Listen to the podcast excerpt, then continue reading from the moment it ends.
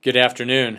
Today is Monday, May 16th, 2011. It's good to meet you again from a Principal podcast.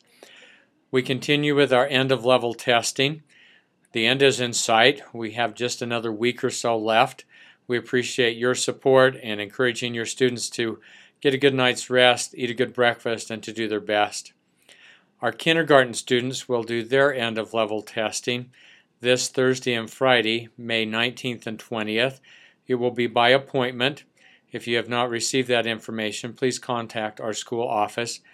Kindergarten students will not come to school on those two days except for their testing appointment.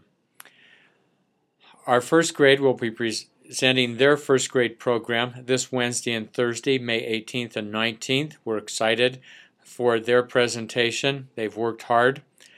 And then on Friday, May 20th, our third grade students will be doing their golf extravaganza centered around their simple machine unit.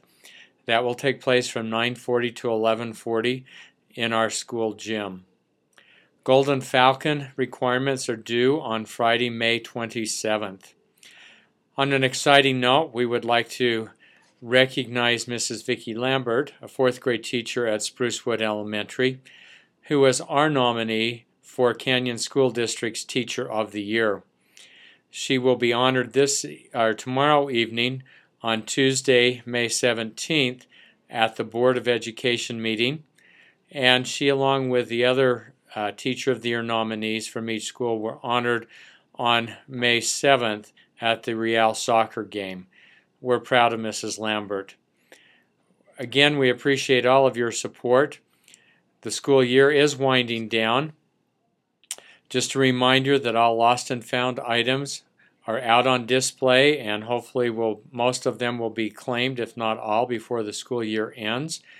At the end of the school year, any remaining items will be donated to a local charity. Thank you for your support and have a great afternoon.